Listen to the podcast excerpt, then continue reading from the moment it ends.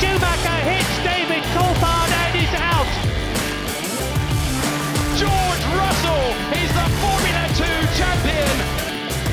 Oh! Hinchcliffe with a big one. Big one.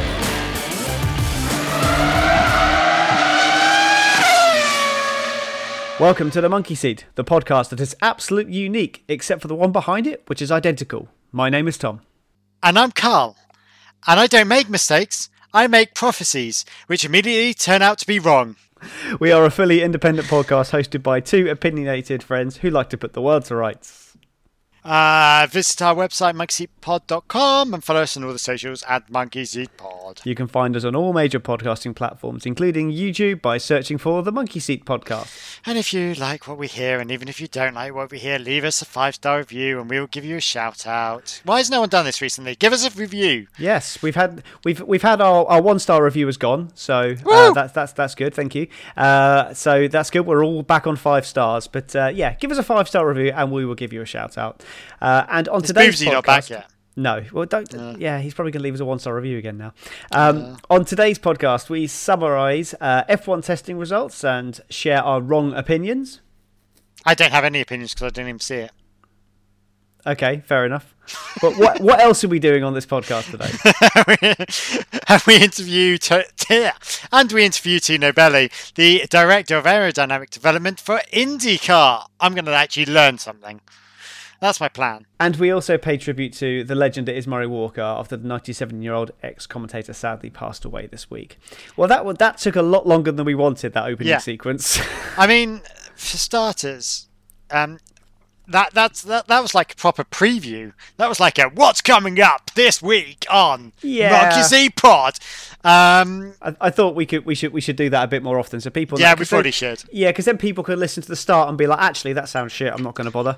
So, um, I mean, no. Well, no, we- actually, well, yeah, all of that is shit. Apart from the fact that I didn't watch testing, so this would be an interesting discussion when we do talk about testing. okay, you're just Um, you, you can just log off and I'll just talk yeah, about it on my own. Yeah, I mean, I'm sure I'll have opinions that will make no sense to anyone. I'll ring up Um, Darren and get him on live and we can do it. yeah, yeah. Um, uh, there are other podcasts that have done. Just pass them over to them. Um, Yeah. Uh, but yes, uh, very sad to hear about the Murray of the Walker, um, the voice of my youth. I literally. All I remember is sitting on my sofas and listening to him go, go, go, go! You know, Which I, I heard like I, I think they said this during testing. What I thought was really interesting, the fact uh, I think it was Ted Kravitz that said it. It was uh, that that whole go go go is is to create. You've got that couple of seconds of uh, of nothing happening whilst you're waiting to see who's got a good start and who hasn't, and it's completely in there by design to to allow that bit of breathing space while you can then just figure out who's doing what. So Oh, right. Is that why they and, they, and they've obviously hence that for why um, lights out and away we go. That's the, Yeah. the same thing. Lights or out and away we go. And it's green in, and it's going green in Saudi Arabia or whatever yeah, it is. Yeah, so I think that's And we go obviously- green in Saudi Arabia. That's the line. Yeah, um, yeah. I didn't realize that. You know, like the, you, a lot of people like we we pointed out two of the stupid things he said. You know, just the beginning there, and and unfortunately he does get done for those stupid moments that he's had. But like he was very knowledgeable man and very clever man. Oh, Um, absolutely. and I some mean, of the stuff that came, he, some of the amazing thing, and I, I, you know, but bless him, ninety-seven, what an innings! yeah, know. no, he's um, he's uh, my earliest motorsport memory uh, was. I, I can't say for certain I would be into Formula One if it weren't for Murray Walker because I just remember my earliest motorsport memory of Nigel Mansell chasing Ayrton Senna, having had a puncture and had to change his tyre at the Monaco Grand Prix, and coming up behind him, and just the voice of Nigel Mansell on fresh tyres, will pass Ayrton Senna, and yeah, no, he didn't, Murray, but uh, just I'm sorry, I've just read the diary. Are you sure you want to write Tom's touching Mansell's bump? No, that's uh, that my my my memories. That's what it says. Yes, I know it does, Tom's- and it's because my- one of share my memories, memories- share memories, tribute quotes. Tom's touching Mansell's bum. yeah, bump. It's uh, when uh, when Mansell when Mansell had a had a crash and had a big bump on his head, and Murray says, "Oh, lift your hat up there, Nigel, so we can see that bump," and then he just pokes it completely accidentally. But it was uh, one of the most memorable moments of Murray's Murray's Uh, career. I did wonder what that was about. I hadn't Yes. quite. I, I hadn't seen that, and like I was just like, why is Tom touching Mansell's bump? like that's really confusing. We'll see if that makes the final cut. Yeah, yeah, we'll see. Um, I hope it does. yeah. Uh, Absolute um, legend, and he will be sorely missed. Absolutely Yeah. sorely missed. He will be, and just the look of I mean, I mean, he was the David Attenborough of Formula One, wasn't he? In some ways, you know, his voice was so iconic Yeah, with it, and you knew instantly what you were watching just by his voice. set the standard. set the stand and yeah and and just the, the and just such a fun man and i'm sure lots of better people have better stories about him but i just found him really interesting and and it was great like and but and, and i'm and i'm glad that he went out for so long you know um and 97 what an innings Hmm. to have for for someone that you know traveled the world and had quite a life And for someone Um, that would, that made so many mistakes doing the job that they're paid to do, he was just so universally loved. Just like uh, it was, it was like it was like your favourite uncle that always said racist comments at dinner. You still love him. I mean, I don't have that uncle, but maybe you do, Tom. I don't have a racist uncle, but uh, Is that Yeah. what you just said? yeah, no. But I'm saying Everyone, like, you heard it the, hypothet- the hypothetical racist uncle. That, and I'm also not saying that Murray Walker's racist. I'm just going to clarify that now. so anyway, Oh, Tom's digging a hole. Yeah, it's funny. fine. It's fine. It's. Uh, I'm just yeah. Oh dear God. People know what I was. People know what I'm talking about. Do they? anyway, should we? Do Should you- we go? should we um, claw myself gradually out of this hole Oh, by going to going to our interview with Tino Yes. Belli? Here we go, Tina. fantastic. So, uh, with us today, we have the Director of Aerodynamic Development from IndyCar, Mr. Tino Belli. Thank you very much for coming on, Tino. Thank you for having me on. It's a pleasure to be here. It, it is our pleasure. Um, so, um, a lot of people out there um, might not fully understand what uh, what it is you do. So, um, what is it that uh, the director of aerodynamic development of IndyCar actually does? So uh, the, the job roles changed a little bit over the years. I joined IndyCar in 2014, which was uh, just prior to the introduction of the manufacturer aero kits. I think you might remember that Honda and Chevy came in to do aero kits onto the DW12. Mhm. So um, the rules had all been formulated, and I came in as the policeman on uh, on those aero kits, um, which was uh, was interesting. Uh, and then it sort of changed a little bit later. After a couple of years, Chevy and Honda decided they didn't want to be in the aero kit business anymore. It was really, really expensive. And uh, so uh, the IndyCar decided we go back to uh, spec aero kit, which was mm, commonly known as the UAK18 Universal Aero Kit for 2018. So that was, for me, that was a good fun period because I worked very, very closely with Dallara on that. Mm-hmm. Um, went to Italy one week in every three to work with them in the wind tunnel. Nice. Very, very, very short gestation. Uh, the whole car was pretty much designed in a four month period Wow. uh, beginning of 2017. Um, and you know, a lot you, you guys over in Europe probably don't quite get the indie thing. You know, there's really two, possibly three cars designed in that kit. So, super speedway car, Indianapolis, Mm-hmm. uh, single element front and rear wings, uh, very low drag. Um, and then we have our more traditional road course car, which is similar to your Formula One, Formula Two type series, three element wings, front and rear. So in that period, you have to do two cars. Oh, oh so it's Um, two separate cars, is it, that you almost create as the package? Uh, obviously, we you know we're we're a series that tries to keep our costs under control, Mhm. so that we can keep our car count up. Car count for us is very important for entertainment. The more cars we get on track, the more entertaining the racing. So, but yes, essentially they're designed they're designed as two separate cars, and we try to keep most of the underwing, the side pods, common to both formulas. So basically, you change the front and rear wings. It's not completely possible to do that. So the underwing has various parts that you can take in and out to try and get the downforce and everything right. And, and what's obviously, as you all well know, Indianapolis 500 is our biggest race. Mm-hmm. So we put all of the emphasis on getting that right. People want to see high qualifying speeds. We like to see high qualifying speeds, but we have to keep them under control from safety point of view. We don't want to go too fast, too quickly, and have a big surprise on our hands.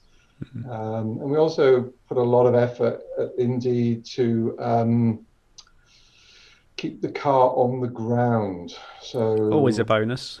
when you're running uh, 240 miles an hour, uh, when the car spins, as you could imagine, you design this car to go straight ahead, give you a nice downforce when you're on your own. Suddenly, I bet it flies. yes, the forces go all over the place when you spin, and the car going that's designed to stick on the ground going frontwards to, tends to want to fly when it's going backwards. Mm. Yeah. Uh, so we have a lot of um, CFD cases that we do. So you, are trying to design a car to a, a, drag and a downforce to to get your top speeds right and go around the corners. And at the same time, you're trying to make sure that at 90 degrees of yaw, 135 degrees of yaw, 180 degrees of yaw, it doesn't fly. You probably remember think it was 2015 when the Chevys had their flying cases in qualifying where we backflipped, I think three times um, wow. when they spun. Wow, literally flying backflips. That's mad. Yeah, it, it was all over the news all over the world. So I'm surprised yeah. you sort of weren't aware of that one. Um, yeah, no, we, um, to we we've uh, we're both fairly new IndyCar fans. Yeah. I've been kind of the last couple of years for myself and Karl just the start of last season. So uh, yeah, so I've caught up with the last season. Yeah, and just getting into it. It's very different from Formula One, um, and even the other formulas open wheel. I you know I hadn't quite got my head around how very different it was or is. You know. Um, so yeah, so, so you've been IndyCar was obviously uh, when it was CART was very successful, and mm-hmm. the formula format that we tend to have now, we reverted all the way back. So there was an infamous split between yeah CART and IRL. I think it started in 1996. Ancient history for you guys. You probably weren't even born. no, no, oh no, no. I was, I was a fan. I was watching Nigel Mansell. Um, I did catch some races of CART in '93, so I'm well aware of the split, and uh, I just not been a, I've not been following the sport the whole time. If you see what I mean. Yeah, okay, I was ten. Split, the, split, the split made us an, pretty much an oval only, or made the IRL half of it an oval only series. CART sort of carried on, I think, until about 2002. Mm-hmm. Uh, and then all the CART teams sort of um, everybody realized that the Indy 500 was really the jewel in the crown that you the series no series would be successful without that. And they started moving over to to IRL so anyway we're digressing.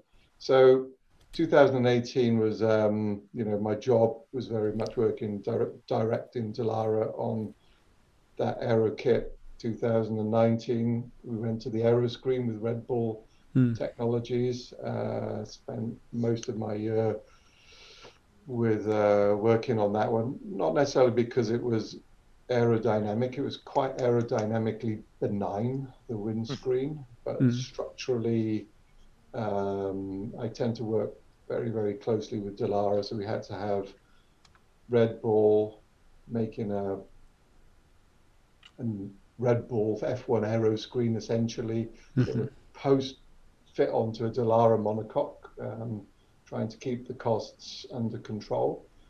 Uh, so that was pretty exciting. And so, um, what made you go for the Aeroscreen as opposed to the Halo system, which we see on the F1 cars? Really, really good question. So we've we'd sort of been working. Uh, people prior to me have been working with um, on just a, a wind screen. So when when we race on ovals, so we race at Indianapolis. Um, we're running 220 mile an hour on a short oval. We're running average lap speed to 175 miles an hour, very close together. So let's the, the example I always like to give is Iowa. It's an eight tenth of a mile oval, and we have 24 cars on track. So they're typically running, if it's a spread out race, they're running like seven tenths of a second apart. So if we've got a boring race, the cars are still seven tenths of a second apart.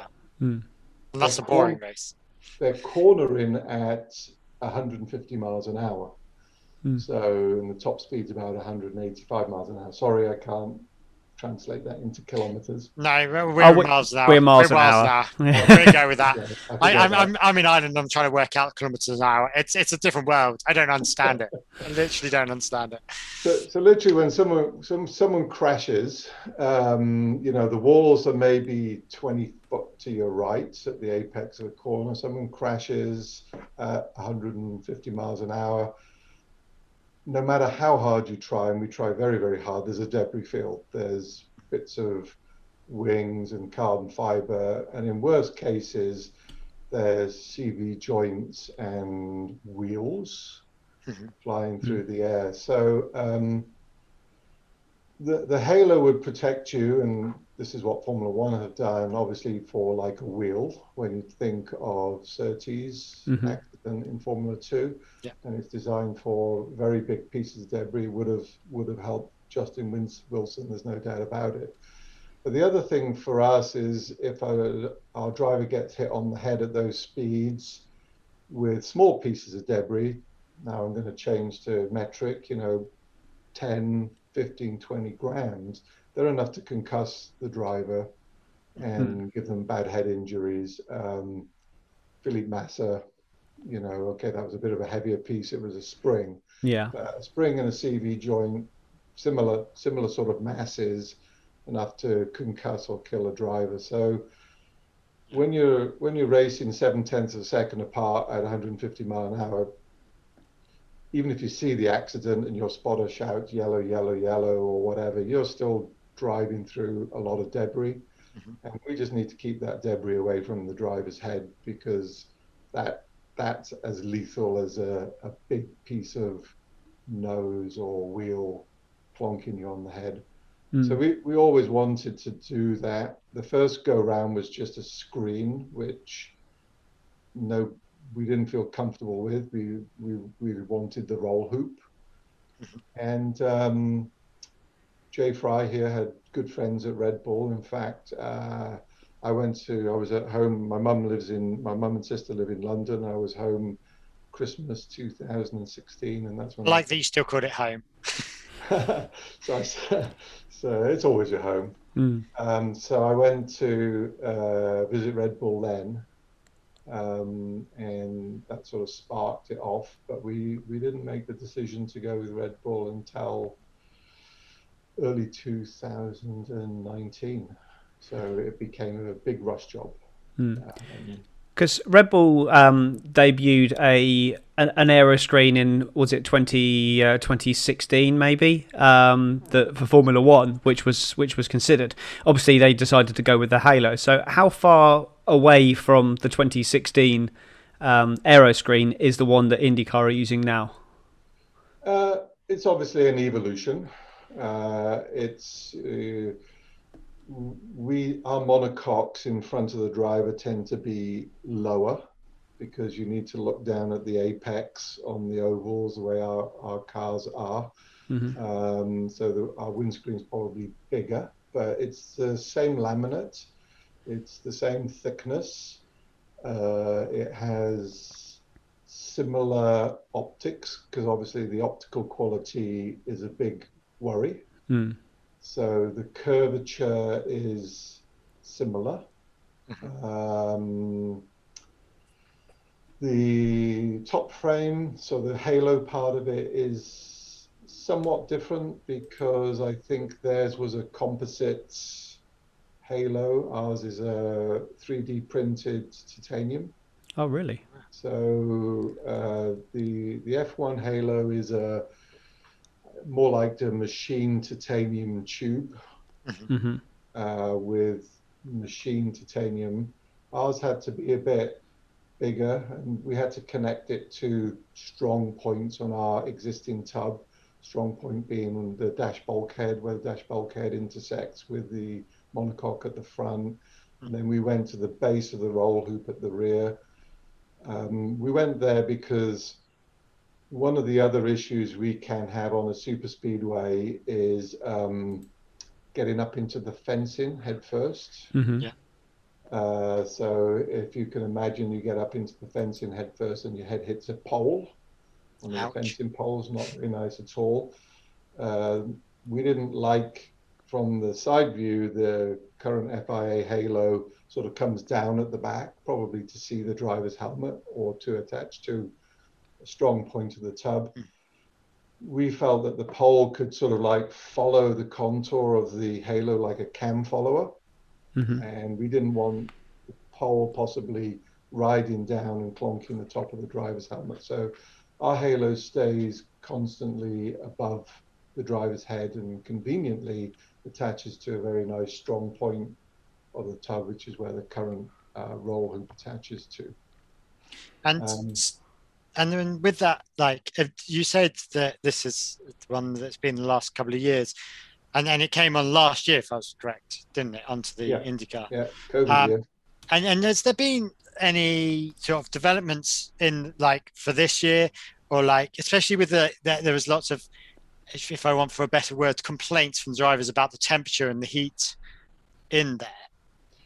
Does Yeah, that so, affect so the anything? whole yeah the whole year ended up being uh, it made for a definitely a worst case situation. So um, normally we try not to race at the hottest time of year. So Mhm. all of our tracks we're looking for nice weather, but not super hot weather because our fans don't want to be out when it's super humid and all the rest of it. So we tend to follow the weather up and down the country. Because of COVID, uh, we were unlucky that we ended up racing where we could and when we could.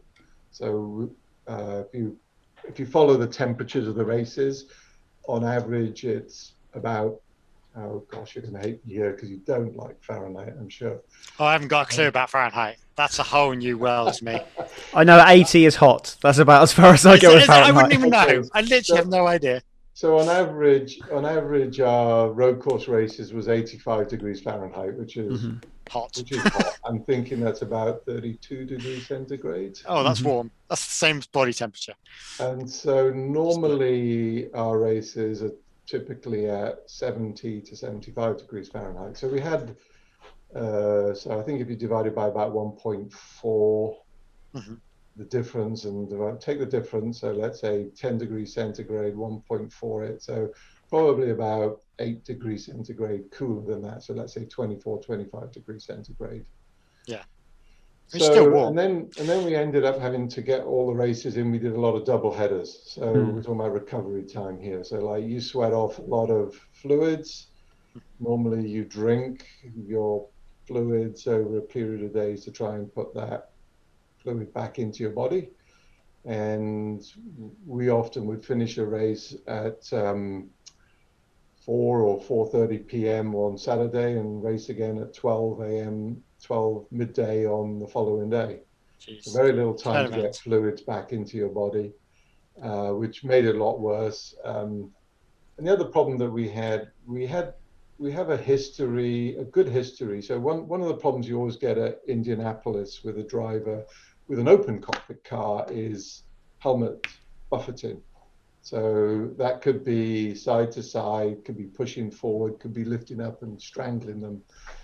Uh, so over the years, we we've studied that in CFD enough that we pretty much know what forces the driver's head the driver can take on his helmet in that respect. But since the, the last time that we had any real problems with driver cooling um, was back in the CART days when the Mm. cockpits were much tighter around the driver. The cockpit opening was smaller, so there was less airflow getting into the cockpit. And um, of course, we had no CFD studies from 1996 or 1994. So we had no recent history of what was an acceptable airflow around the driver's body to cool them. Uh, so we- we had to do guesswork. We had structural. Uh, we couldn't put great big holes in the monocoque for structural reasons. So we just had to go with, hey, we'll make the opening at the base of the um, aero screen on where the damper cover is as big as we can uh, to satisfy the structural loads. And we'll somewhat hope uh, and we'll adapt to cooling the drivers um, to what they need. And we thought we were okay going into the season. We tested at sea, bringing some pretty hot weather with Sebastian Bourdais, who's normally one of our most critical uh, drivers, who, let's say, most honest drivers. Tell you as it is. He won't sugarcoat it in any way. And he was he was uh, he was confident. I remember talking to his race engineer at the test, which was Craig Hampson at the time, and Craig told me halfway through the day, he said, "Wow, this test is going really, really well." I was shit scared. Maybe no, I shouldn't use a word like that. Oh, you're you fine. can't. You're You're fine. fine. I was really scared that he was going to just be so antsy about the whole thing.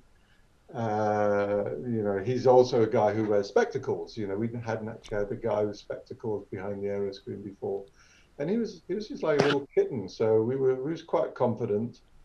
Mhm. And to be honest, um, fifty to seventy percent of our drivers don't complain about the heat in the car. We have one team telling us, one championship winning team telling us to um, don't do anything, it's fine, we like it as is. And then we have another championship caliber team which are telling us that all of their drivers are absolutely, you know, exhausted and have no drinks at the end of it. And so as you saw, we, we added through the season some cockpit cooling. I, I call it a WRC scoop, like a World Rally Car scoop or a Paris Dakar scoop on the front edge of the aero screen, which we made optional because, as I said, some some drivers didn't think they needed it. Uh, but you know, anything like that has an aerodynamic deficit, and uh, don't want to run it because you know we're saying, hey, you should trade driver cooling versus aerodynamic deficit. There's no free lunch out there. Yes, if the driver's getting too hot, cool down and take the aerodynamic penalty. If the driver's super fit and he doesn't need it, don't run it. I like that you made that optional. That's uh, it's like, yeah, if you're moaning, then yeah, Oh. fine. Have a speed Well, deficit. Well, politics unfortunately comes into everything at the end of the day, and probably this year, if the ambient condition, if the temperature is going to be above a certain temperature at the race start, we'll look. Obviously, a couple of days before the event, the weather predictions are pretty close. If the temperature is looking at that it's going to be above 80 degrees Fahrenheit, whatever that is in centigrade, everybody can go and use their iPhone to co- to convert it. Um, we will probably mandate that that uh, that duck this year. Um, so just listening to you here, you're obviously not American, and you said Yeah. home is in London, ha- and you were born in Wales, if I remember you saying correctly. Home is Swansea. Home is Swansea.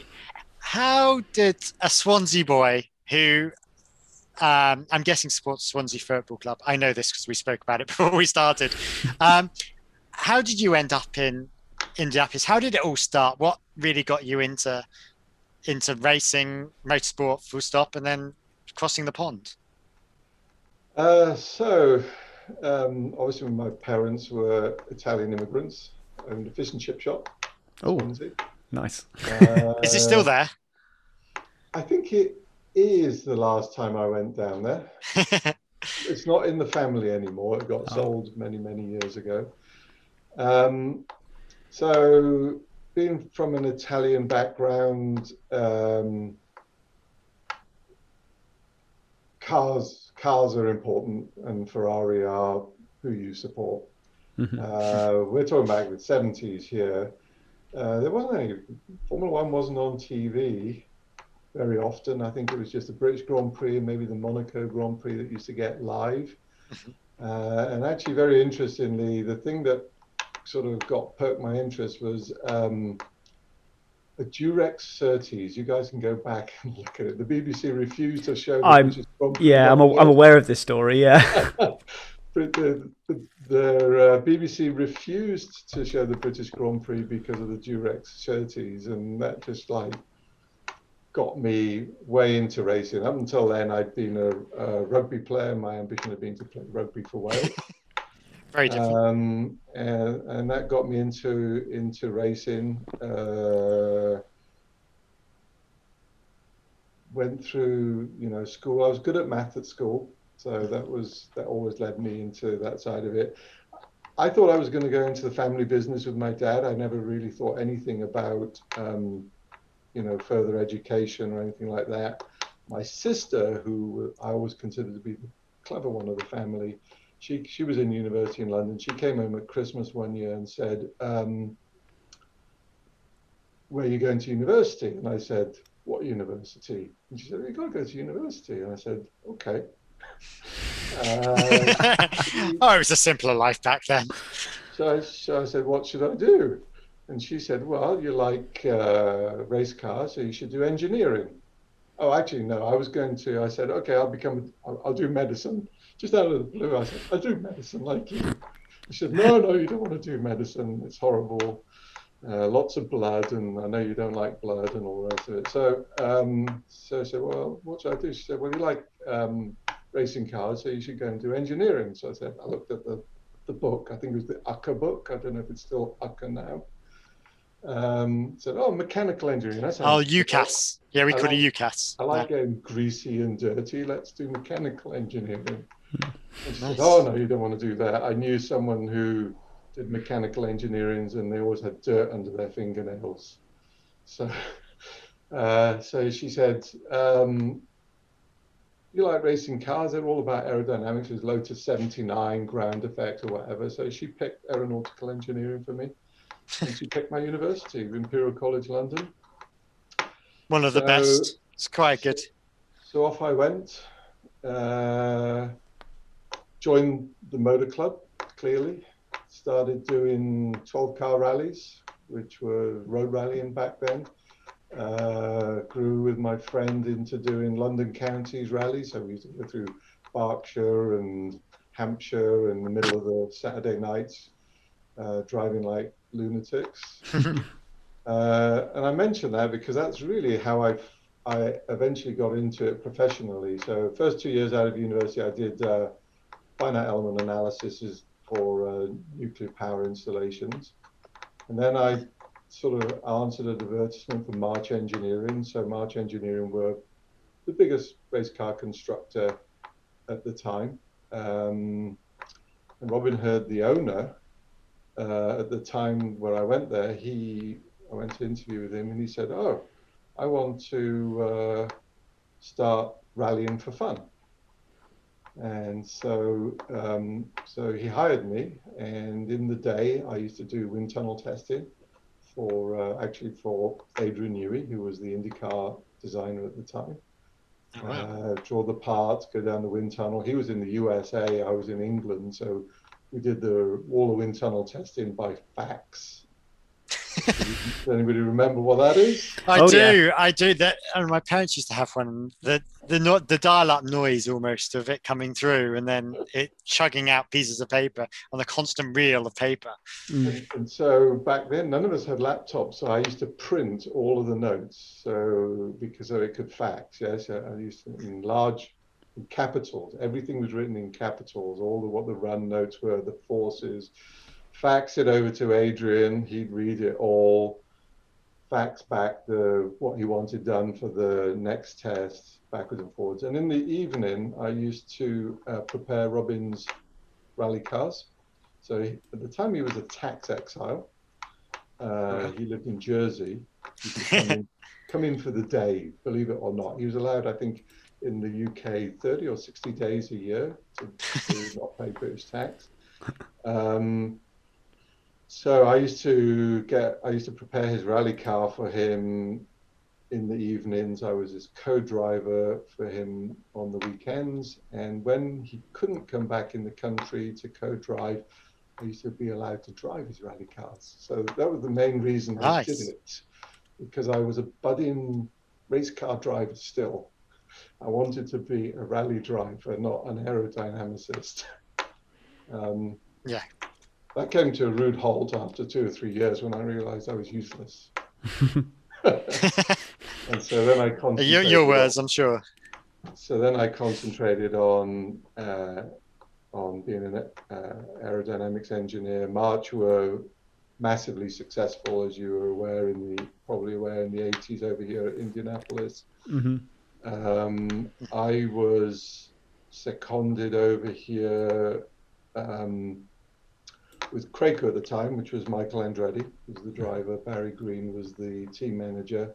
I used to fly back to England to do the wind tunnel testing one week in every month, come out to the races. And the second half of the year, I used to do the opposite. I used to design the cars and come out for the races. So I, was, I got a lot of air miles.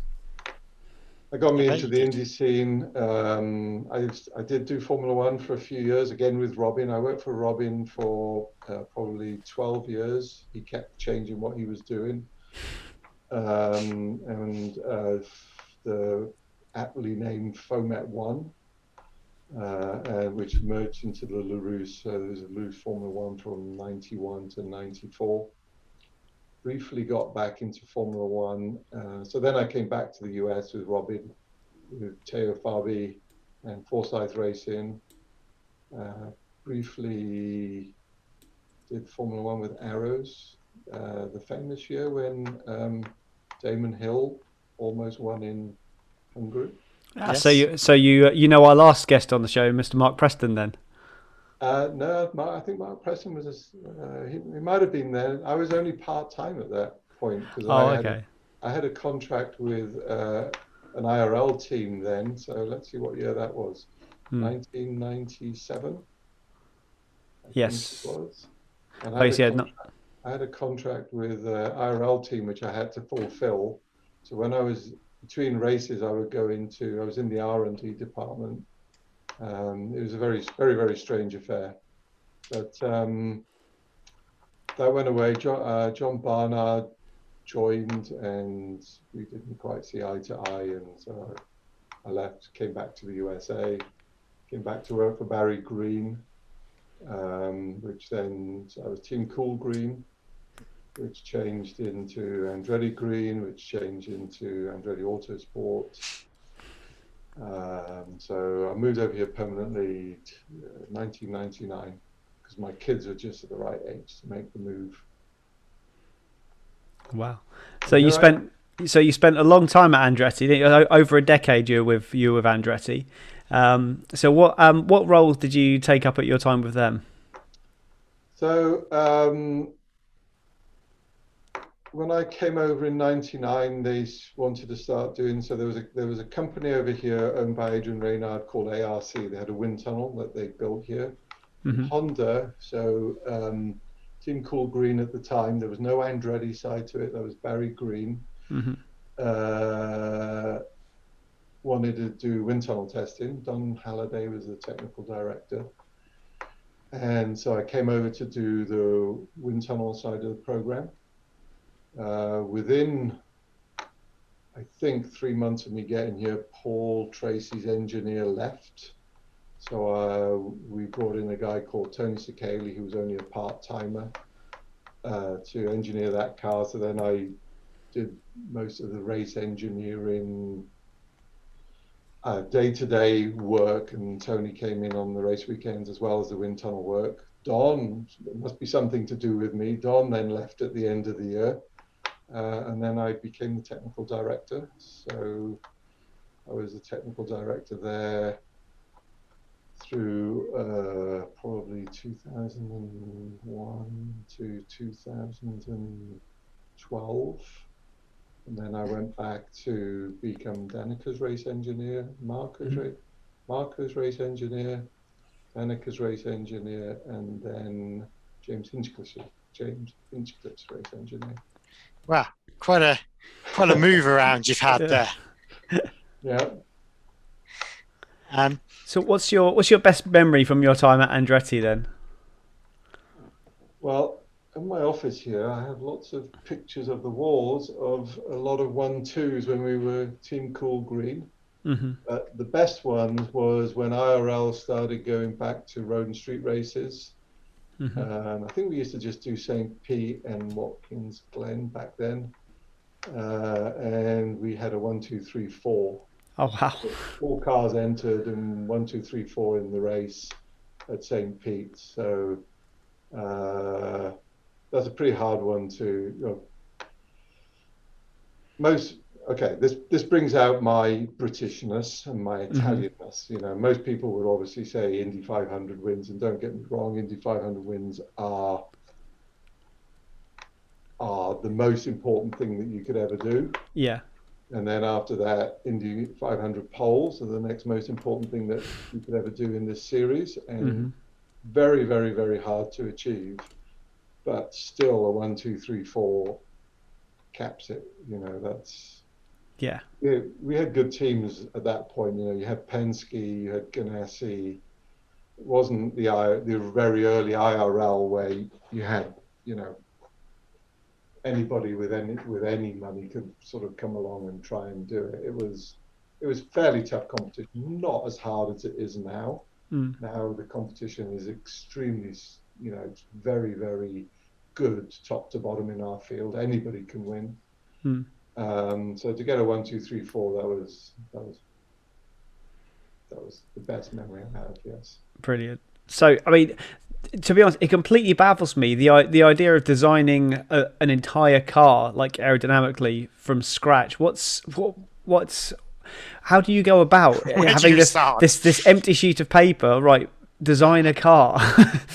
what do you find is the is the is the best way to go about doing that? Well, so I haven't designed a car from scratch probably since I think 1991 would have been the last car from scratch. Mhm. So now you're racking my brains. The UAK 18 is probably the closest to it, but the monocoque was already there, the engine, the bell housing, you know, the, the structural spine was already there. Right. We had a very good base and we decided that we weren't going to update the underwing. So we had enough constraints in there that it was tough. It was tough to hit all of the targets that we'd set. Uh, but there were enough cons- there were enough starting points that it wasn't from scratch. Like from scratch, you're going to have to ask someone like Adrian Newey because Mm. I'm not even sure I could say when we did Formula One back in the early 90s that we ever designed from scratch because we were so financially constrained Mm. that we always took something that was already designed. So when we did the Larrousse car, we took all of the, the transmission. So that was a Lamborghini engine with a Lamborghini transmission on it. So now your rear suspension is governed to you by the pickup points that are already on the transmission. Uh, we did do a new monocoque, but you know we kept the geometry very similar. Okay. So it's tough. I'm not sure that anybody ever completely designs from scratch. Maybe, probably the most recent one has been when Formula One introduced the hybrids. hmm Can't remember what year that was. That's probably about 10 years ago 2014 they came in. 14. Yeah. Yeah, so 14 they came in, so it must have been 13. They were designing. So that, Oh, they that were was- designing for I about think- five years. I think I think that was that was definitely a clean sheet because in our series um, we're a bit beholden to the engine manufacturer. So if we want to do something, we have to convince the engine manufacturers to make their engine that way. Hmm And more often than not, they don't want to do it. And if they don't want to do it, we can't force their hand. Mm. Um, I seem to remember. So everybody was somewhat skeptical, I think, when Lewis Hamilton uh, decided to go from McLaren to Mercedes. Yeah. And I think he did it for that hybrid year. Yeah. Uh, the year before it was. It was 13 he started with? Mercedes. Yeah. And one of the reasons that he gave for doing that was that he felt that the hybrid meant that if you design the power unit, I'll use your nice European terms here because they're not engines anymore, Nope. power units. um, if you design the power unit to the chassis, you could make significant gains over someone who had to have the power unit designed and then adapt their chassis to it. And I think time has proven him absolutely correct. You could say so, yeah. You could say I that. think he, I think he's won every. No, Rosberg won one. Yeah, All but one. sense.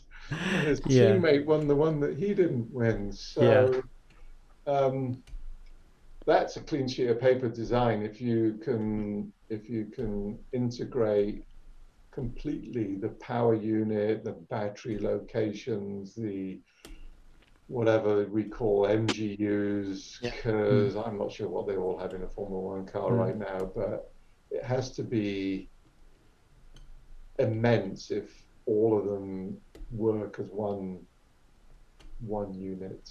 I don't know how they start something Yeah. like that. That is a big project. So on that, where do where do you see the the future of IndyCar going? Are they going to go hybrid or hydrogen or electric, or are they going to stay combustion? Um, I'm pretty sure that Jay Frye has already said that we are going hybrids hmm in 2023. Okay. Okay. So And that's- is that- what is working- that- Similar to the hybrid system of F1, or is that a very different system? Like lots, there's lots of hybrids. I even saw one with Lamborghini hybrid, which literally is a power converter in the back, and they're calling it a, a hybrid. Is there a certain way of doing that hybrid? I think uh, I think it's safe to say that our hybrid is going to be more like IMSA, NASCAR, World.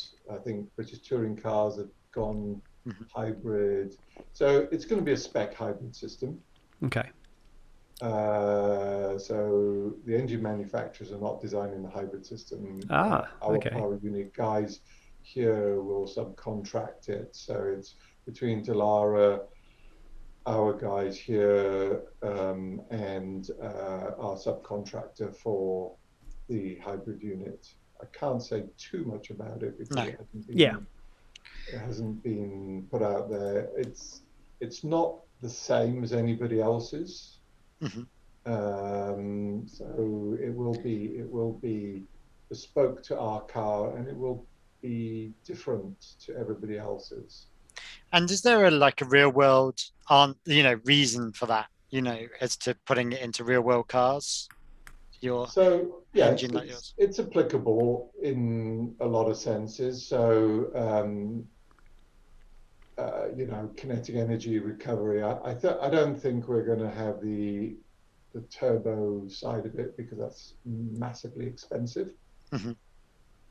Uh, I think even Formula One had some doubts whether that was the right thing to do. I think technologically, it's great, but it's very, very complicated and massively, massively expensive.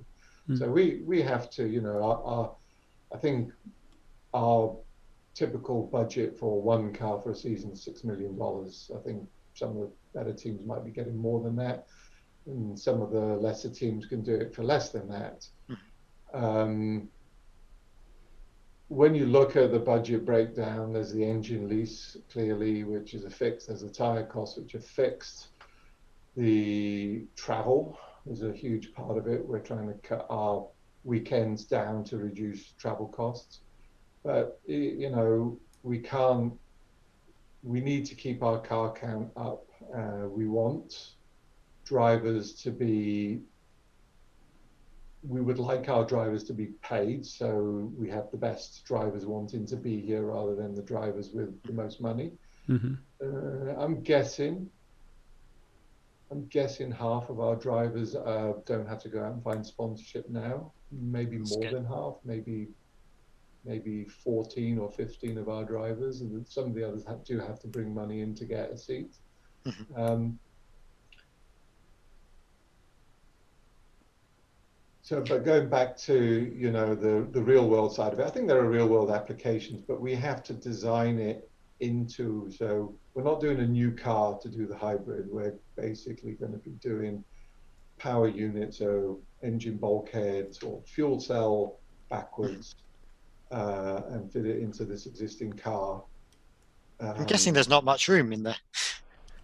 well, that's So, so, so now, now you've hit the nail on the head of why Formula One cars have become like semi trucks, or you call them semi trucks, you call them yeah. Arctic, articulated lorries.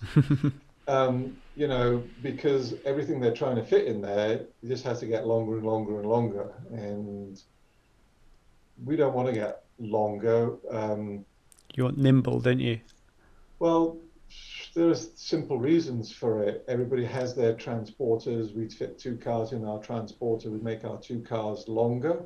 Everybody's got to get, you know, Formula One Another lorry. transport one complete car Hmm. by rule. We tend to, our teams tend to carry out spares as assemb- on assembled cars because typically our our teams have a speedway car and the road course car, and the speedway car is like polished and honed to be um, super super fast, and they try not to use it if they can avoid it. But if they have a big big crash, they might have to pull it out of the trailer and, and use it. So we don't we, we don't want our teams to go to the expense of uh, longer lorries. You know that's where our width Mm. of our cars are dictated to by the by the, by the width of the transporters the height of our car is dictated to us by how much room they have, you know, because they carry the cars up on top. Um, because anything you do that's that's different there is just a lot of expense. Let's say we're not doing overseas races now, but we have done overseas races. We might do them in the future. We have um, frames that our cars get transported in, and if you make the car much longer, you've got to make all new frames to transport. To Formula One, that's no big deal because their budgets are so huge. But to us, that means that uh, introducing an over a flyaway race again would be uh, a very expensive proposition for us. It's really interesting that that IndyCar actually operate thinking about the you know the the better need of the formula as one as opposed to what the teams want. It's like I've heard the phrase "lunatics running the asylum" in Formula One quite a lot. The uh, the, the teams dictate what happens in the sport, which just seems slightly insane. So it's really refreshing to see that that say that the, the formula itself dictates what's best for the formula, not not dictated to by the teams. So that's really interesting. Yeah, and but the the mentality's now been around for so long that the teams also want what's better for the formula. so Formula One is such such a uh, a huge amount of money into it that they're just they're just trying to constantly compete against themselves. For us, what you got to remember is we we're we're typically 24 cars on our road and street races and our short ovals, but we have to get up to 33 cars for Indy. Hmm. Um, because on a two and a half mile track, you need more cars to make the racing um, interesting. Yes. It- Oh, is that the reason? Like, I always wondered as to why Indy was suddenly thrown Well, I up think- in the... I think it's historic. Mhm. Some someone at some point in history picked 33. Um, but you know, one of the successes of NASCAR is that they have so many cars on their track. You know, that there's bound to be something going on somewhere on the track because you just populate the track with a lot of cars. Hmm. Someone's got to pass someone, whether it's a back marker or or they're racing among themselves. Um, so historically, we're 33. Indy would look, it would look um, very strange. Uh, I don't know. A couple of years ago, we raced at Pocono. Pocono is a two and a half mile track like Indy. We can't get 33 cars. It just looks empty. Yeah. Um, and so, so then we got to get all these extra cars in, and so the economics is, you know, we got to keep it such that you can probably do Indy for, I'm, I'm guessing, I'm not a money man, but for around a million dollars um, to to try and get the numbers up. And if I believe if the numbers haven't been up in the past, we have to find the money to to fill the field, which is not good business sense. No. So we always have to be thinking about uh, cost containment. But on the other hand, we're also um, completely fair. The rules, we we a lot of people um, criticize our push to pass, uh, but push to pass is a completely fair rule. You know, you're given so many seconds at the beginning of the race 30 seconds 40 seconds um, everybody gets it it's Mm. not it's not when you're in a zone that the car behind gets it the drivers and the teams have to work out the best strategy to use the uh, the extra power that they get at the beginning of the race. Um, and Ryan Hunter-Reay said to me, he said, the great thing about it is um, something goes wrong with your car at the beginning of the race, you get collide with someone, have to pit early, whatever. You can use it as push to catch up. Hmm. Yeah. So you might have a car that's fast enough to win the race, but you're never going to get to the point where you can slipstream the guy in front because you're just too far behind. Uh, Yeah. So there's lot, there's lots of different strategies to it, and as I said, it's com- completely fair. Um, I think there's I think our racing has no gimmickry whatsoever. Now, a lot of people could say the yellow flags, uh, the, a lot of people could say the safety car, but um, those rules have been in IndyCar racing since the 80s. We've always had yellow flags in the US, Hmm. and we were we had the safety cars way before it ever came over to to Europe. And- Don't get me started on safety cars. well, I had a rant about them about the Formula about the Formula E one recently. it. I listened to you. But, oh dear.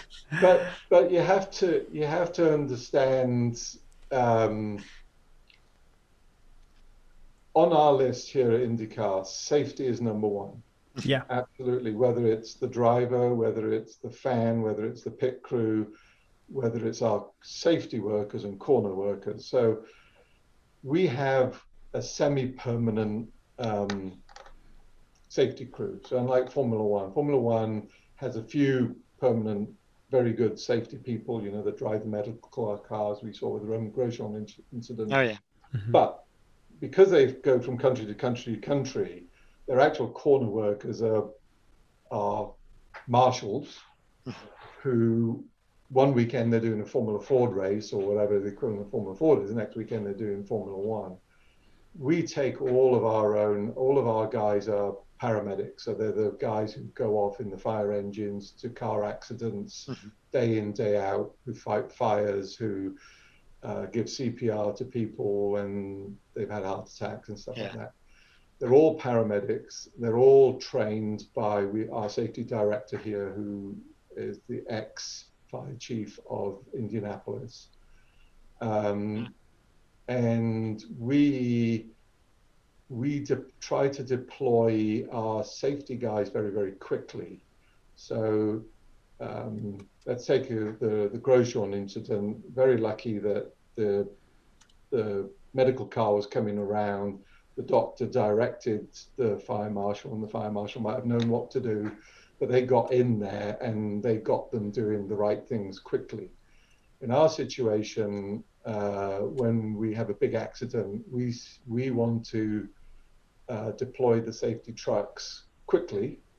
We don't want to have the cars slow down and um, and wait to deploy them. So sometimes, sometimes we end up with safety trucks on the cars on the track when there are cars on the track. So it's very, very important that we get everything woed down so we can get them out there, get them working. You know, in case the guy's got a neck injury or is on badly on fire or something like that. And um, if you go back in history, it's evolved. It's evolved because we've had a few cases. You know, we IndyCar under the guises of CART before that and Champ Car, we have killed corner workers by cars going too fast on track while they're trying to do something. Mm. I think not a lot of people realize that the fire marshal who got to Grosjean first actually did what he was told not to do, which was he ran from the other side of the track to put the fire out. Yeah. Now, it was okay in that situation because it was the start of the race. And so all the cars had gone through, and it was going to be, even if they didn't get the. When he raced it, he jumped in front of someone, didn't he? I can't remember. He, he No, was that- out- Maybe. I- No, I think that was the Perez incident at the end of the That's race. that was- All right. Yeah, that was a separate incident. God. Yeah, I think that was after. same race, I think, wasn't it? Yeah, I think it was. Anyway, you know, in his situation, maybe he was thinking clearly and ran across. But everybody, fire marshals, um, first reaction in those situations is, you know, I can run across that car that I see coming down here at 180 miles an hour is far enough away that I'll get across there before he gets there. But you know, I'm old enough to remember uh, Tom Pryce, and you know that didn't happen. Um, so I understand how safety cars and yellows sort of sometimes make the racing feel contrived, but safety safety needs to come first. Yeah, absolutely. And and then after that, it's a bit like penalty penalty decisions in soccer and free kicks and whatever. Over a season, it tends to work itself out. Yeah. So um, guys get screwed one race and they tend to make a gain another race. Does it work? Is it completely fair? No, but um, we don't. We never. We never throw a yellow because a race is boring or we want to pack it up or anything like that. It's mm. um, it's it's not in our DNA to do that. Yeah, no, I, I, I agree. That that's one thing I, have thought about IndyCar. Is it, the only thing I find a little bit frustrating is the point system. I never know. Like there seems to be points for everything. that's just that's just my uh, my own sort of pet hate on that. But yeah, and when I first came over here, I look. I'm I'm very pro. So when I do my little, I do lots and lots of analyses on the race weekend. When I do my analysis, I don't consider the top six. I think the top ten's too deep. So yeah. I come I come back from the days when Formula One actually did only give points for the top six. Mm.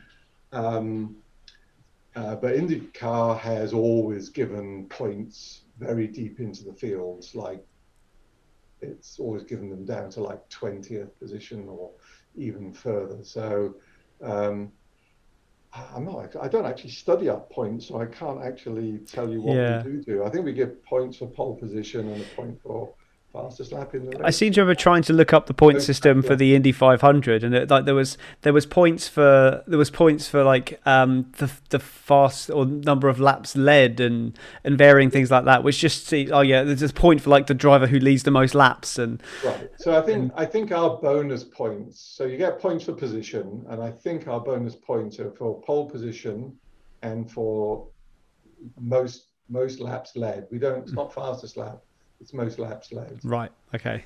Um, and then we do so we do the double points for Indy. That's a very contentious. Um,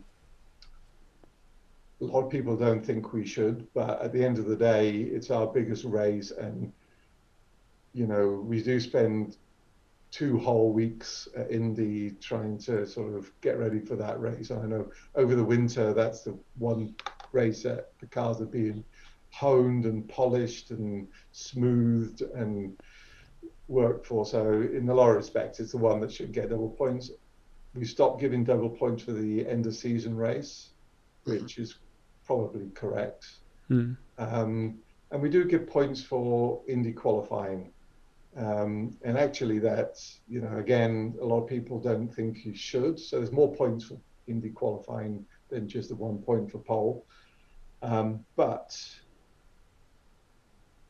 I think if you speak to any driver, and I would love to see Romain, and I, I'm guessing that once he's been through Indy, if we do it in May and we have a decent number of fans here, um, once he's seen Indy, I'm hoping he will do Indy the following year. I think he yeah, will. He will. He's all about doing one of the short ovals, I think. So I, I think that's to, to build up to do Indy next year.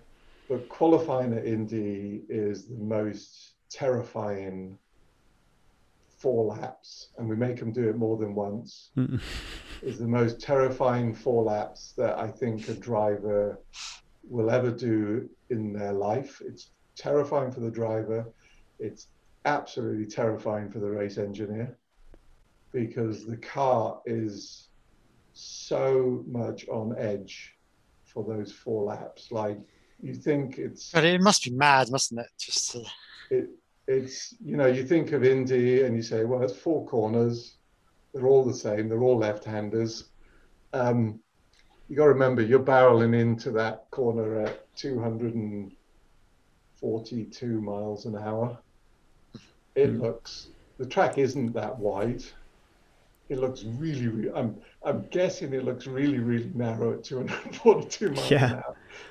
And you know you have got just the amount of downforce that you need to get around that corner flat. So by the time the, you're using the goodness of the tires, every single piece. So, you know, here, here's an example for you. When people start practicing for qualifying, they will put new tires on, yes, because mm-hmm. that's what you're having qualifying. You'll do four laps or seven laps because there's two warm-up laps, four qualifying laps, and a slowdown lap.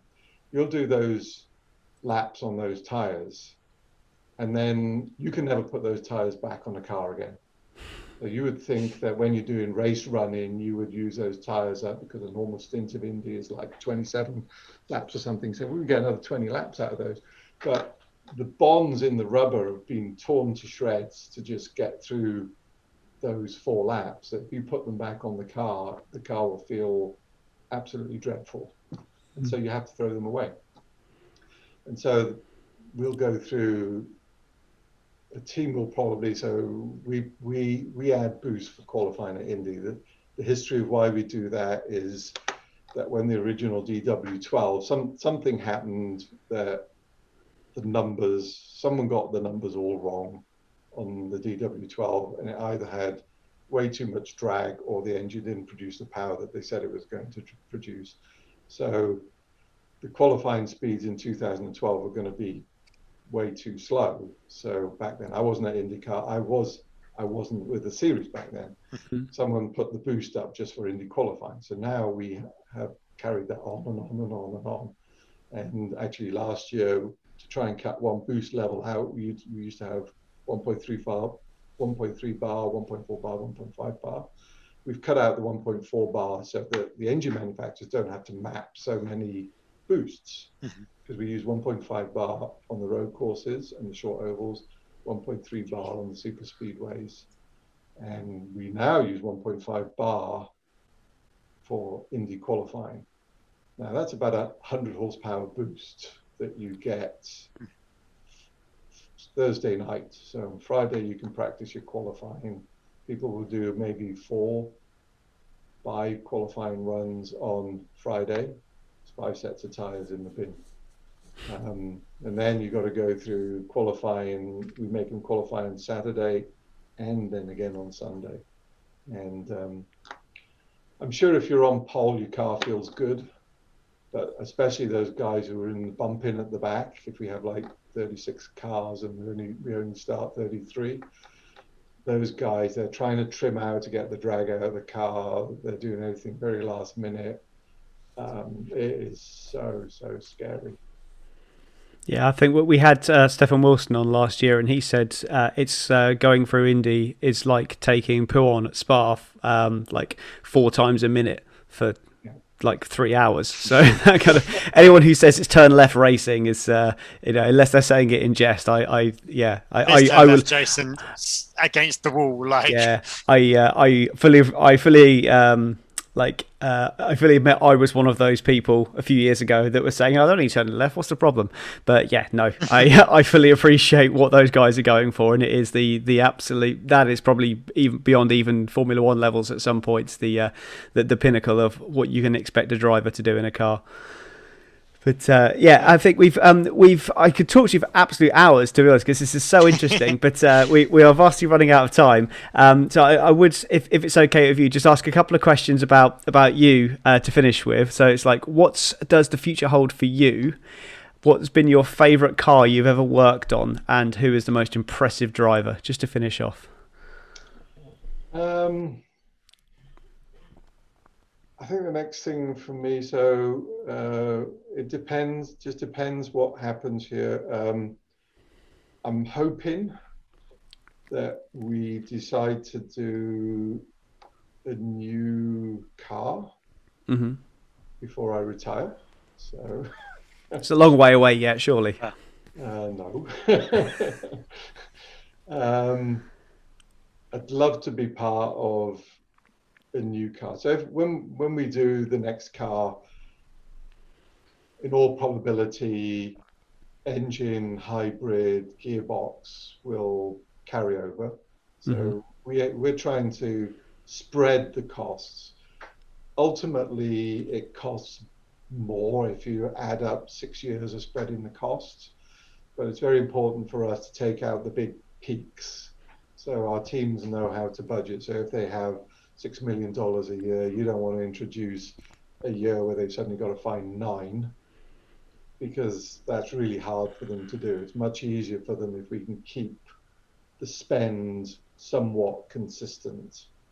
Uh, they do understand that you can't keep it completely consistent, but you introducing the big, big, big ticket items every three years. So I'm hoping that we'll do a new car for 2026, bring the hybrid in for 23, uh, and I'd love to be a part of that with um, with Dallara. I'm guessing it would, would still be with Dallara, um, just because I really enjoy working with uh, the young guys.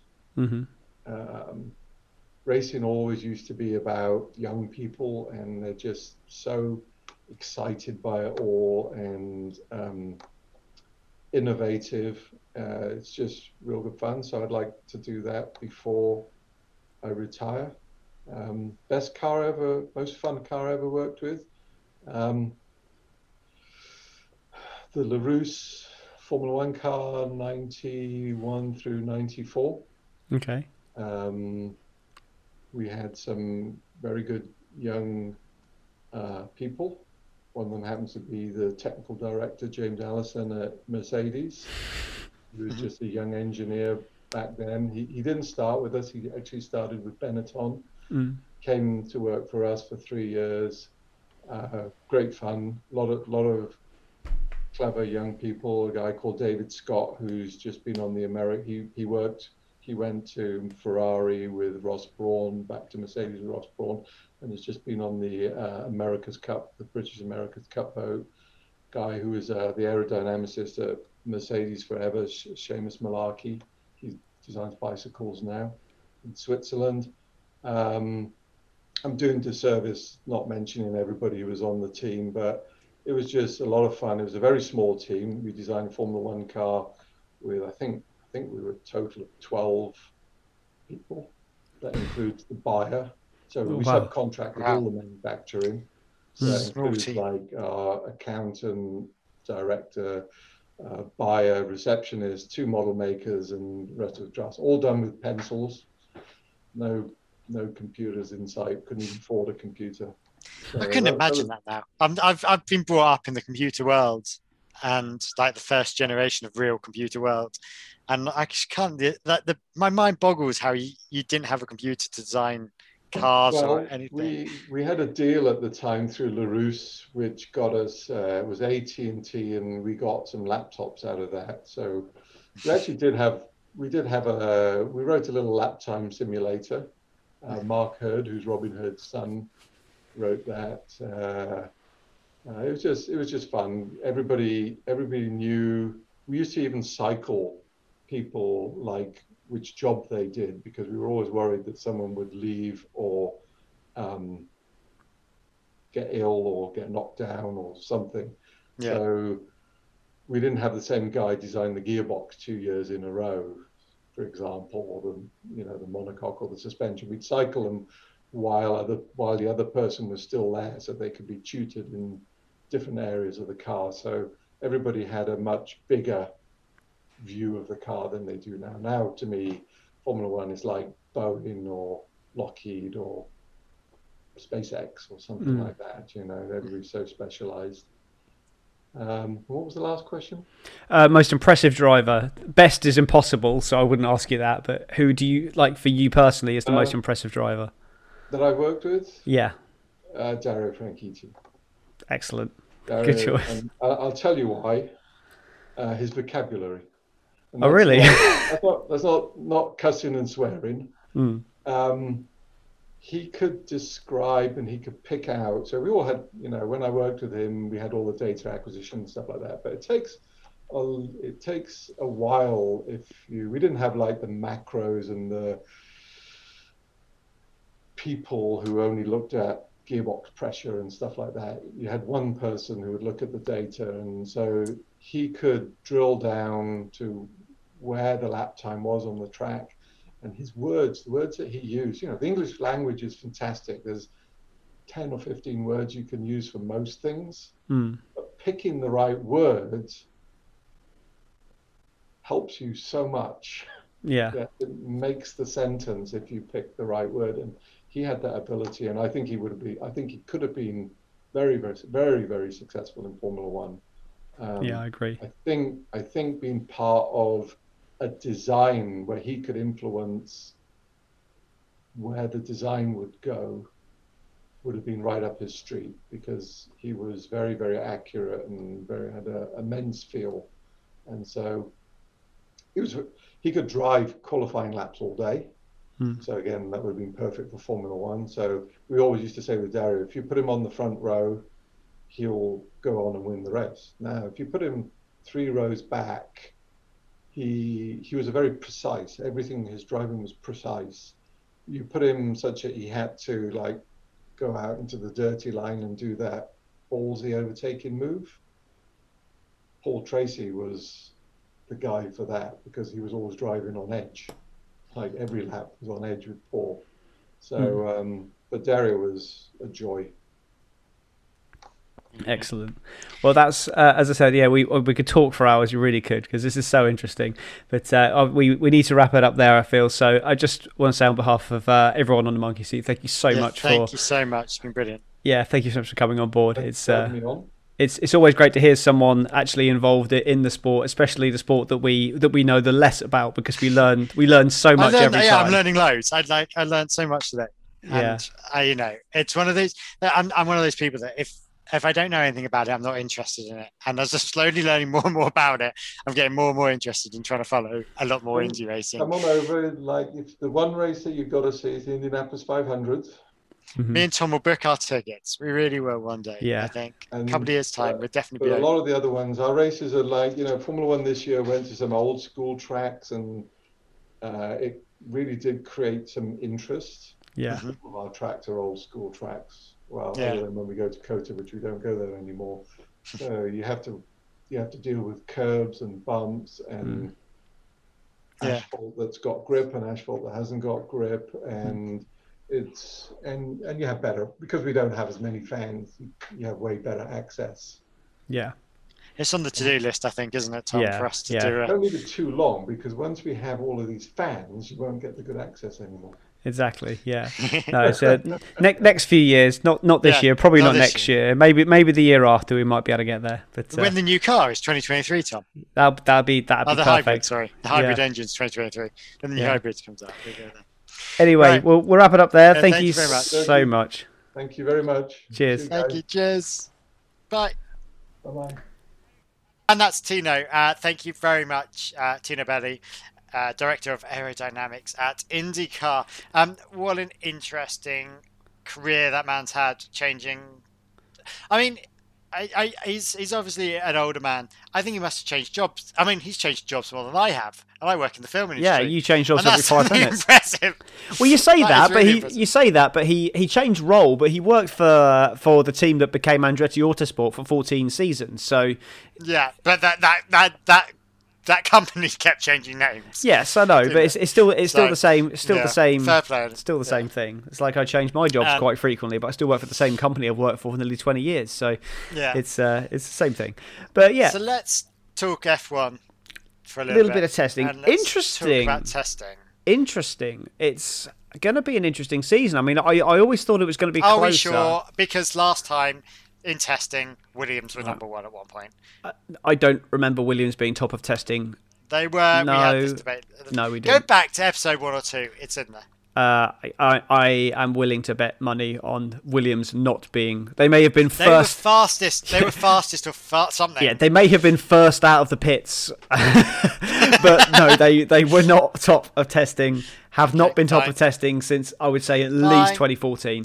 Fine. But anyway, Fine. it's it's looking interesting. I mean, I, I'm not for one second saying that Mercedes are not still the favourite because they are, but they are definitely on the back foot. They're always going to be the favourite, aren't they? Definitely on the back foot. It looks at the moment that Red Bull may start the season strongest, which is something that has not happened, not happened since And 2012. what's what's that? Cha- why is that changed?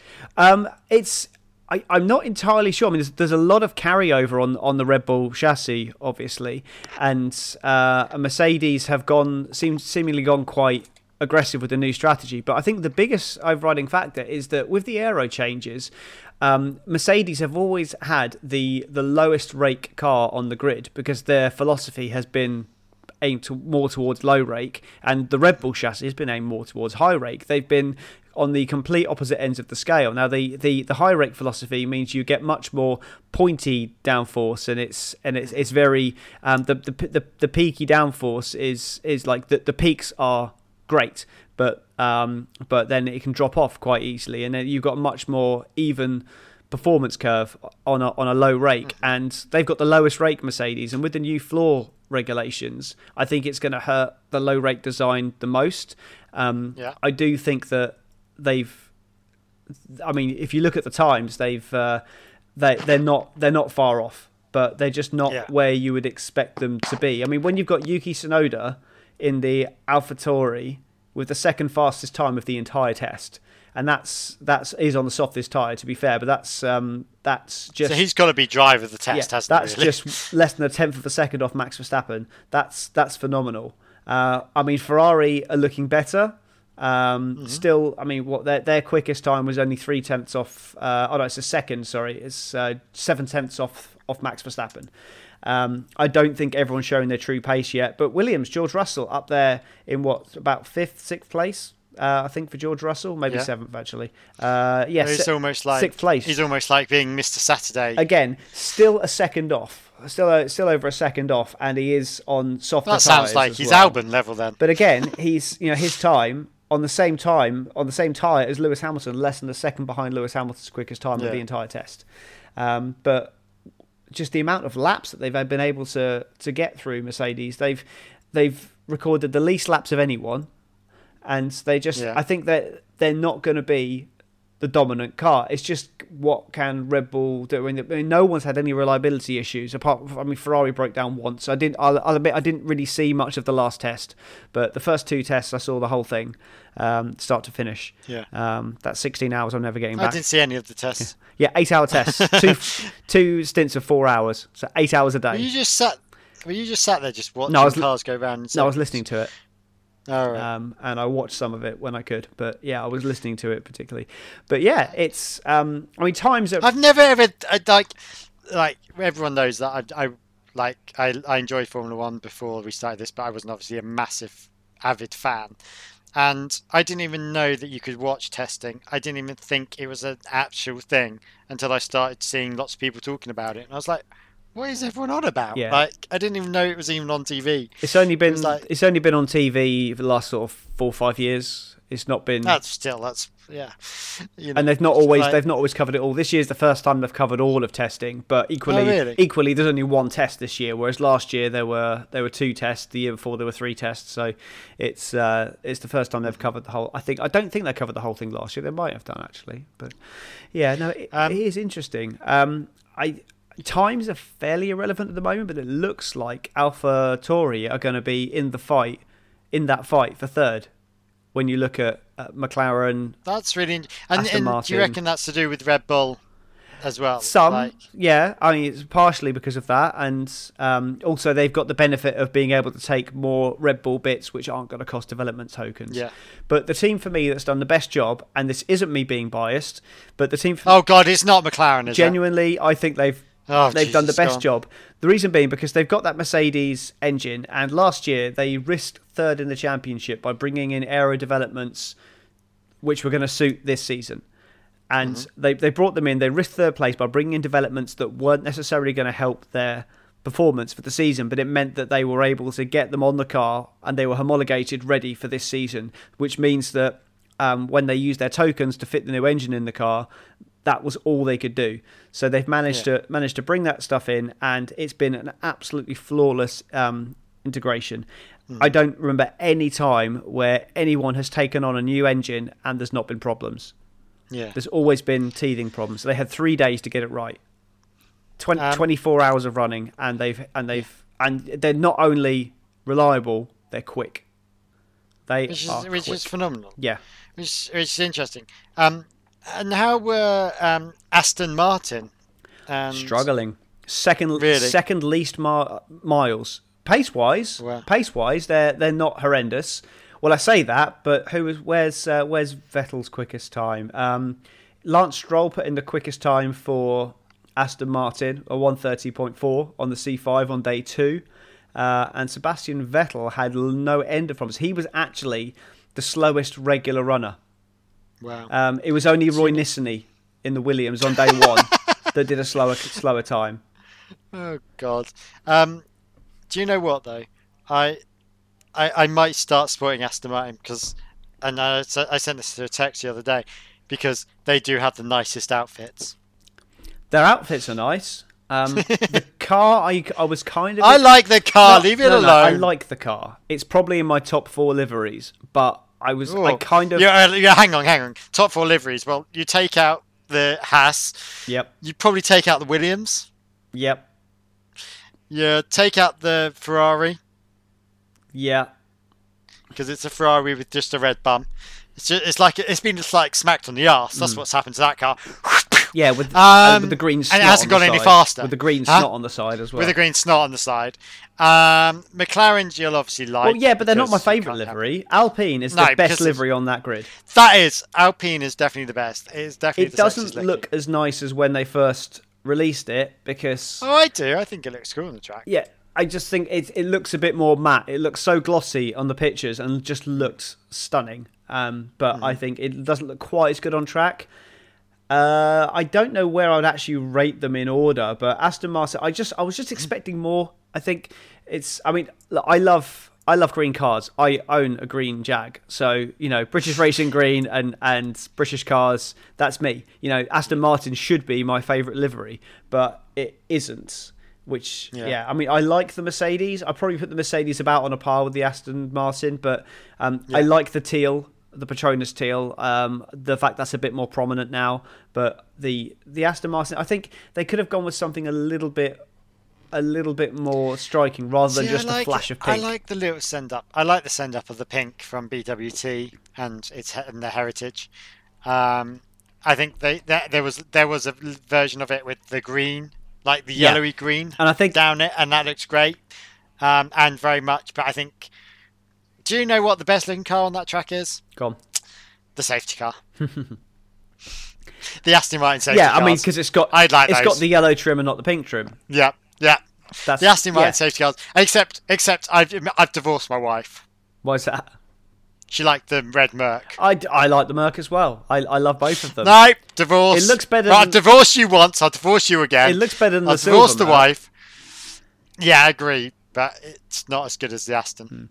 Hmm. No, love the Aston on that one. I mean, the Red Bull looks Anyway. nice, but it always um, it just looks the same. What happened to Sainz? This He's definitely struggling. I mean, I, I have. well, he's in a Ferrari. What were you yeah, expecting? but compared to what were we expecting? compared to Charles Leclerc, he's he's definitely struggling. I mean, Oh, of course he will. He's it's he's I don't know like you know I thought it was a good idea. It really wasn't him going there. I think it's not it's not good.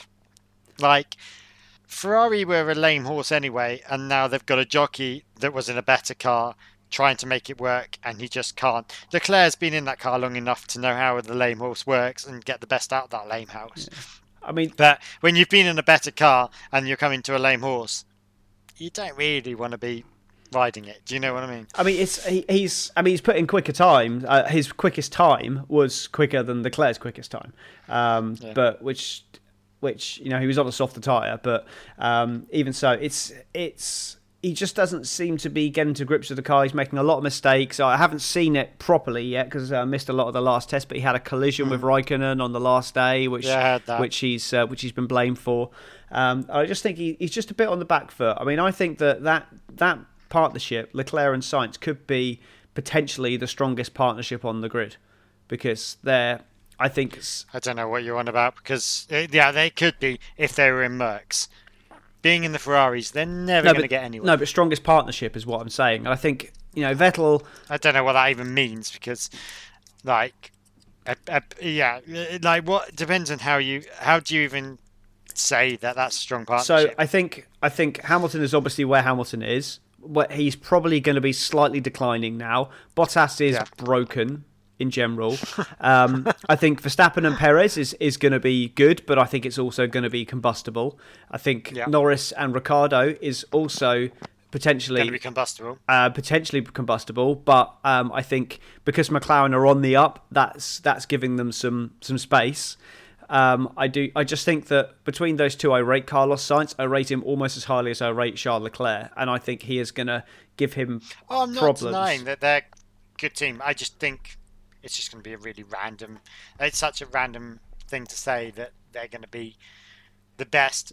It's I didn't say they're going to be the best. I think they're going to. They are potentially one of the strongest, if not the strongest, pairing on the grid. As in, when it comes to talent, levels. Yeah. where where they are with regards to their current ability, Yeah. their potential ability.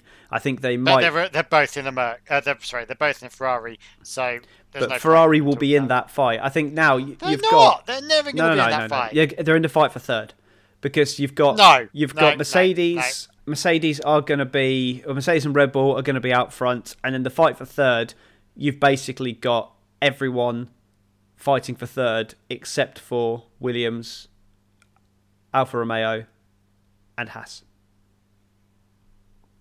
I think Right. genuinely you're gonna so you're gonna have five people vying for third, five teams. Which, well, then you've also got five teams vying for for seven. Yeah. So what I'm saying is, it's gonna they're gonna be in that fight between third and seventh, and when you've got that fight, the strongest driver pairing is going to come through. That's the reason McLaren got third last year because they had the strongest driver pairing out of the teams fighting for third. Vettel and Stroll, I can't see Aston Martin getting third unless they have a very strong advantage. Yeah. I can see McLaren being in that fight because of their pairing. I can see Ferrari being in that fight. It depends how quickly Yuki Tsunoda gets up to speed in whether AlphaTauri can be in that fight. Um, I think uh, Alpine could be, but it just depends on on how Alonso is and how the new management structure gels. I think they're on the back foot. Yeah, they've not got much of a chance, and especially as Alonso wasn't testing. Yeah, Alonso was testing. Oh, was Yeah, he was testing, but uh, yeah, I mean his. Um? I thought he still had his George. No, no, he was uh, testing. He set a faster time. I mean, uh, Ocon wasn't really doing any performance running at all. His fastest time was on day one. Um, I mean, Ocon doesn't do performance running full stop. no, that's anyway, true. so But he was like he was like second quickest on day one or something like that. He was up there on day one, but he's he set a time on the uh, on the C4, the the second softest tire on day one, which was his quickest lap, but it was only 16th quickest overall. Alonso was 10th quickest overall on the same tire. Um, but again, that was that was on day three, so it's had two more days of running. Wow. So it's it just depends how Alonso is against against Ocon, and just how all that works out. It's uh, but I just think driver pairing is going to make such a difference. Well, we'll find out in two weeks' time, won't we? We will. It's uh, And yeah, so two weeks' time we'll be back doing it, we will be, and Um, we will have. We're not having. We're actually. We are going to have a guest. Yes, aren't we're going to have Laura back on the show. Laura, who who did the F two finale last year, she's going to do the Yes. uh, the the F two um, season opener this year in Bahrain. Um, Yeah. So, and that obviously we're going to talk about the F one as well. Um, so that'll be in two weeks' time. So uh, unless we end So up so when is the when is the next race? the first the, the next race we're covering is F one Bahrain and F two, which is on the On twenty the 4th. uh, on the twenty eighth. 28. So we're back on the 29th. So we're back on the 29th. Oh, so we're not getting Bez on then. Uh, no, Bez will he'll be coming shortly afterwards, I think, because we uh, we've got We've got so many. we've got Ian Davis coming on. We've obviously got Charlie coming on for uh, for our Formula Formula E's, and then we've we've also got another another podcast. Uh, we're going to do a bit of a crossover uh, with the Grip Strip podcast. We're going to have um, Philip Matthew coming on. He's a bit of a uh, well American general motorsports enthusiast in general. You, this man knows a something. man this man knows knows stuff about motorsports I don't even know exist. He's uh, very. I, do you know who I'd love to have? him and the stat man against each other. That would- That'd be really That would be interesting, especially as like head to head. Phil's uh, Phil's opinions. He, he doesn't hold back. Uh, No. He's uh, He's quite funny. yeah, he's a good lad. yeah. So I'm looking forward to having him on. Um, so yeah, we got guests coming out coming out of RA at the moment. So I think potentially um, we'll probably Portugal or even actually maybe Barcelona will get Bez back on. Oh yeah, get the Spaniard back Yeah, on for Barcelona. there's the Spaniard back on for Barcelona. Let's do There's your on for the Barcelona, Yeah. whether you like it or not. I don't care. Right, Um, done. Cool. I'm putting it in. So anyway, we will see you in a couple of weeks. I hope you enjoyed the interview with Tino, and we will see you once we know how good Mercedes are. Probably not very good. Right. Bye.